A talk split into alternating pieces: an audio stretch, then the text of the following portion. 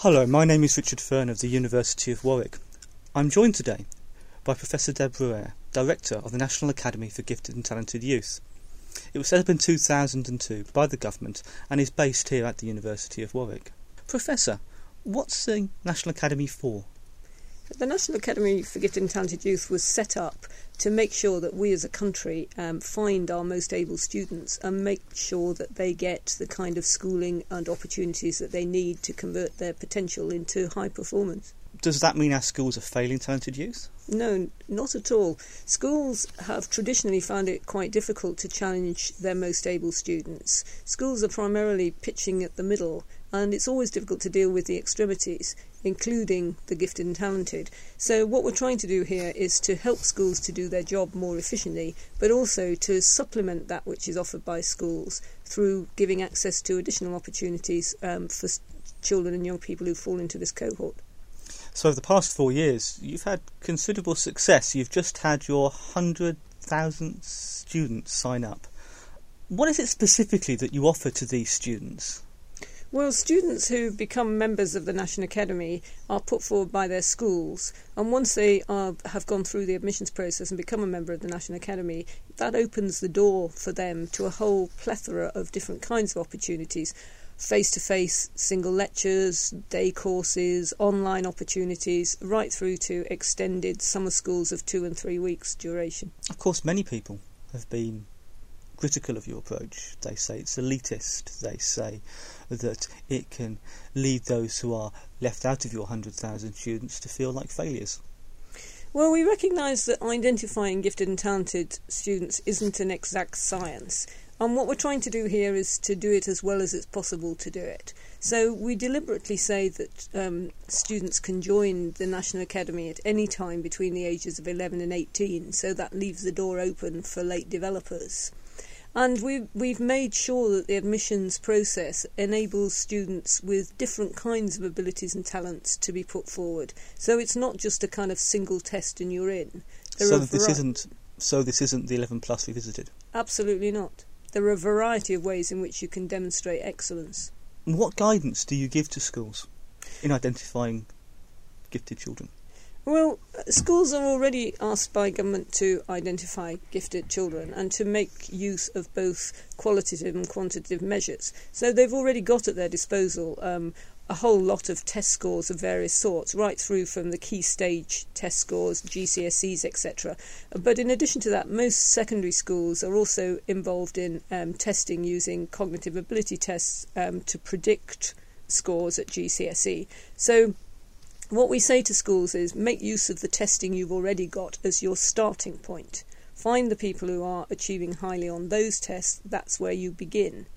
But we know that those tests are not the whole answer. We know, for example, that those tests will not pick up students who are working, for example, in a second or third language. Traditionally, those kinds of achievement tests do militate against particular subgroups within the population. So what we're then saying to schools are, OK, you're aware of that, we're aware of that, you've got to dig deeper, you've got to look for other indicators of ability, and we are prepared to look at whatever evidence you bring forward. So we are happy to look at a young person's annotated coursework, for example, if they haven't scored highly on tests. And schools have been quite imaginative in putting forward non-traditional evidence to support the case for students coming in through the National Academy. Are schools by and large supportive? At the moment, we've got around 60% of schools who are actively engaged with us, and that's increasing all of the time. They're supportive in that once they see what happens for their students and the fact that it really does have a benefit, then there's a kind of growing interest from schools. And I think the important thing about what happens for their students is that the students in the driving seat, they get the choice about what they do. There's nothing compulsory. They're just offered a whole range of possibilities and they select. And there's no assessment attached to it. Nobody has to sit an exam. They're just doing this. It's learning for learning's sake, for sheer enjoyment. And the benefit for the students is that they do get access to some quite startlingly wonderful opportunities that they wouldn't get anywhere else. And by and large, once students have begun to engage, not only do they find it really satisfying and rewarding, but they also find it does have an effect on how they perform in school. It helps them to learn new skills. It helps them to look at things in a different kind of way. And what we're doing through access to the Student Academy is helping those students to change their own self-esteem, their own aspirations, and change their lives. Over the last 7 days, the government has announced a new register for gifted children. How does that fit into your work? Well, it's not really a new register. This is just a scaling up of the work that's been going on over the past 4 years. As we said before, we currently have about 100,000 students out of a possible 200,000.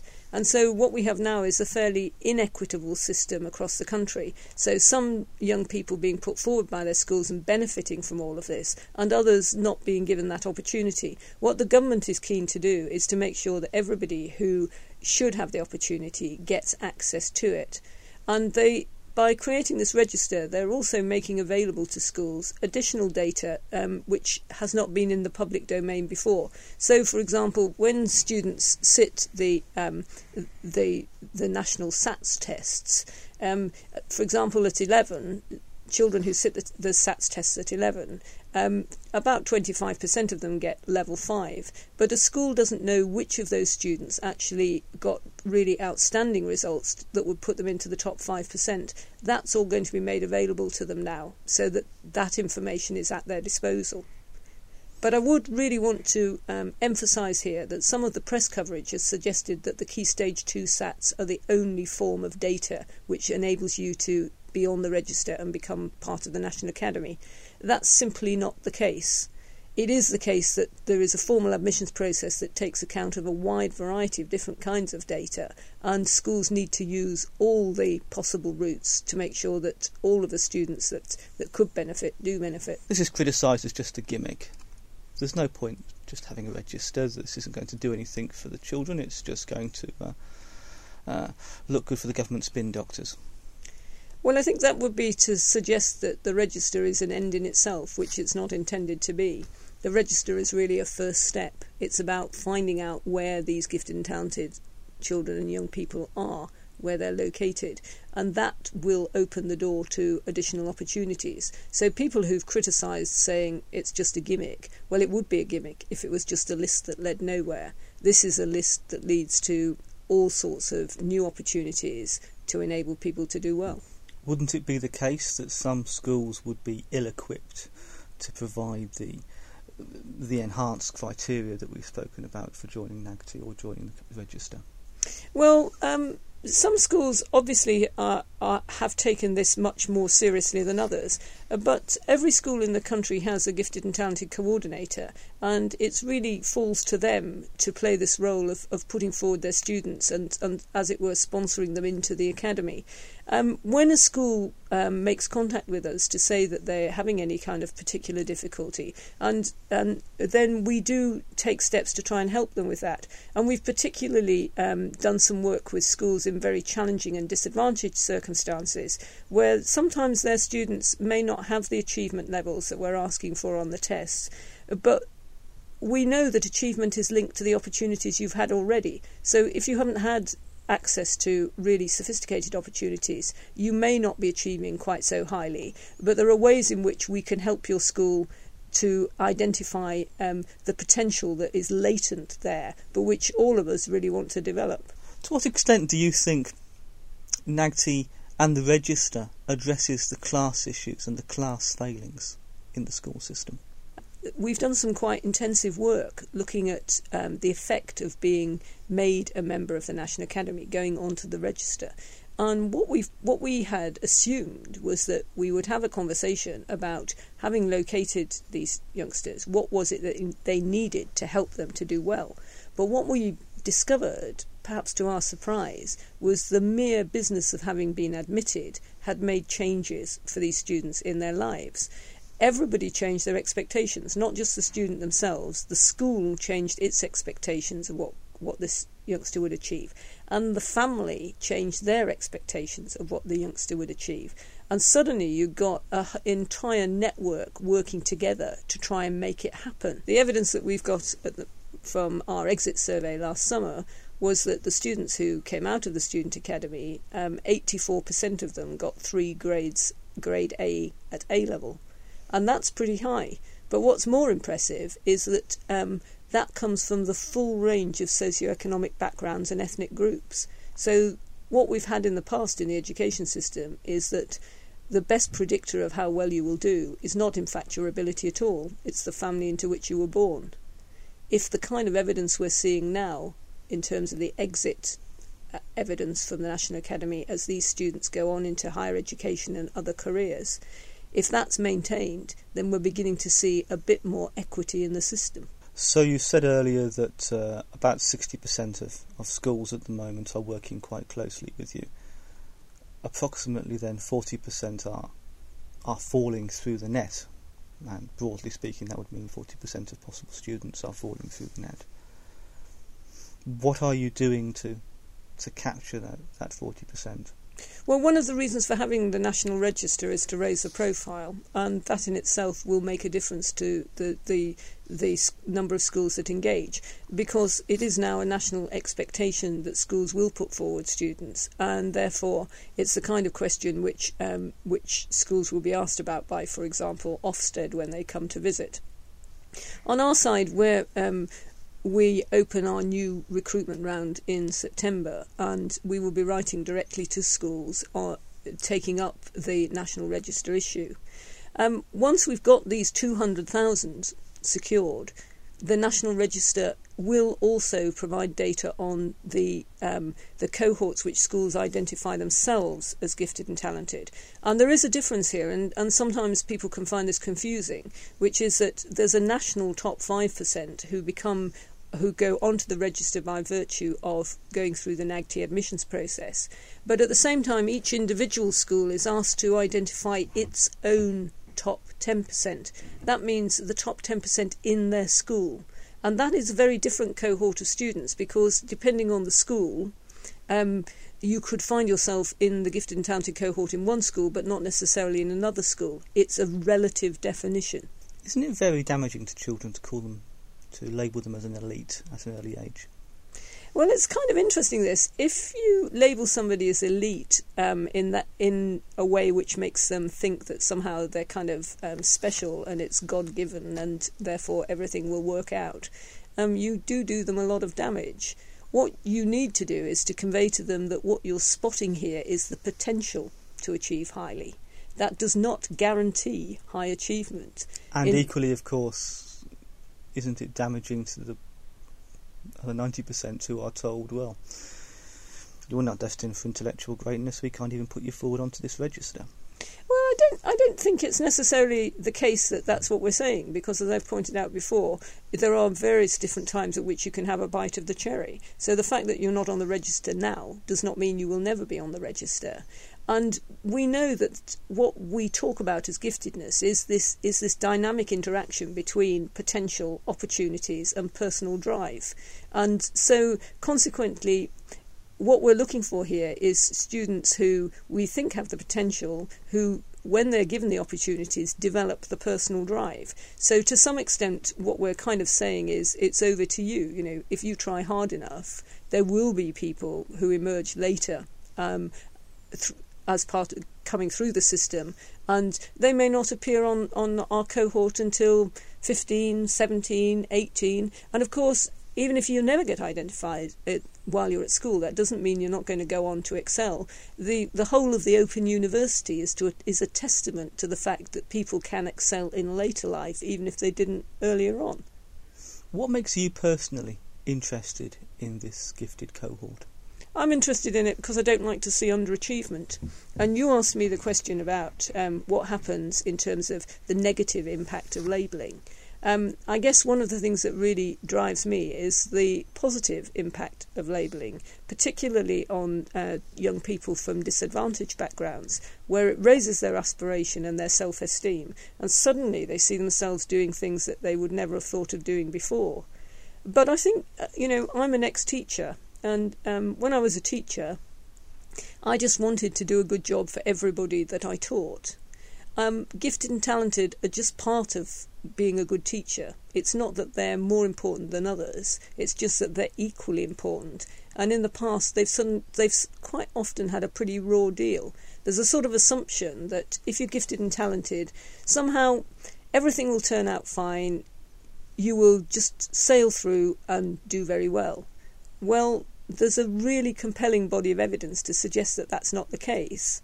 That there are people who in the literature are kind of called teacher pleasers, and they're the ones who really are very diligent in school and they do their homework and they will do well. But there are also some very intelligent people who have not done well at school, and some of them have gone on to be outstandingly successful in later life, and when they talk about their schooling, they describe their schooling as being uninspired, something which they didn't really buy into and they didn't really begin to excel. So for me, I think the kind of switch on is, well, if you think about what percentage of people then have gone through their school and then make good later, probably a fairly small percentage of the overall total of people who, if we got it right the first time round, would have gone on to excel in right through their adult career. So now we've seen 4 years of NAGTE, we've seen the beginning of this register. How do you see this process and this policy going on into the future? Well, I think this will bed down into the system in such a way that says, well, as a school, one of the things that we're trying to do is to find out who we've got, who we think have the potential to do really very well indeed.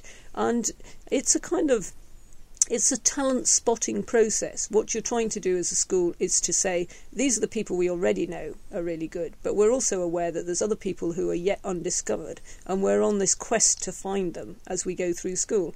And the more we find, the better we should feel about ourselves as a school.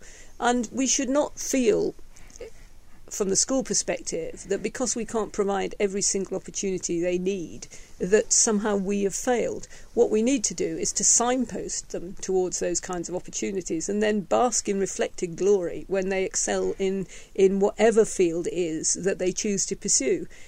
This week, we, as you know, we did provide some publicity for our 100,000th member.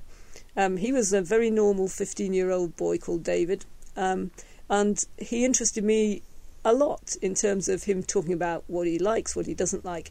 The thing David likes most of all is archaeology. He wants to be a marine archaeologist. And so he's done AS level archaeology, but not in school. He was just sufficiently interested in it to want to find a way to do it. And I think the challenge to us is to say, well, good on you, David. If you really want to do it, let's support you and help you do it. Let's not say, well, just because it's not available in school, you really shouldn't be dabbling in archaeology yet. You know, you have to wait till you go to university at 18. So I think this whole business in the future, we won't see these artificial ceilings. We won't see this kind of sense of the system telling the student what they have to do. The student will be much more in the driving seat, making use of those opportunities. And I don't think that's just an education issue. It's part of the way all of us are developing in the way we see our lives. And young people are used to shopping around for the things that they want. And they're very, very good users of modern technologies like the internet. So just because you have decided as a school that you're going to introduce a particular concept or topic at a particular time does not mean that students haven't met it before. Some of them may have investigated it in really considerable detail in their own time. And what we're doing as a system, if we look at where we're going to be in the future, is what we're looking at is a system which flexes itself sufficiently, not only to kind of accommodate that, to actually encourage it, so that every individual child and young person develops to their absolute maximum potential in a wide variety of different kinds of ways, rather than it's a one-size-fits-all that everybody goes through at the same pace and some people failing at particular hurdles as they go. This is much more about a system that says, look at yourself, find your strengths, we'll help you take the next steps to help you make real progress in that area. Professor Eyre, Thank you very much indeed.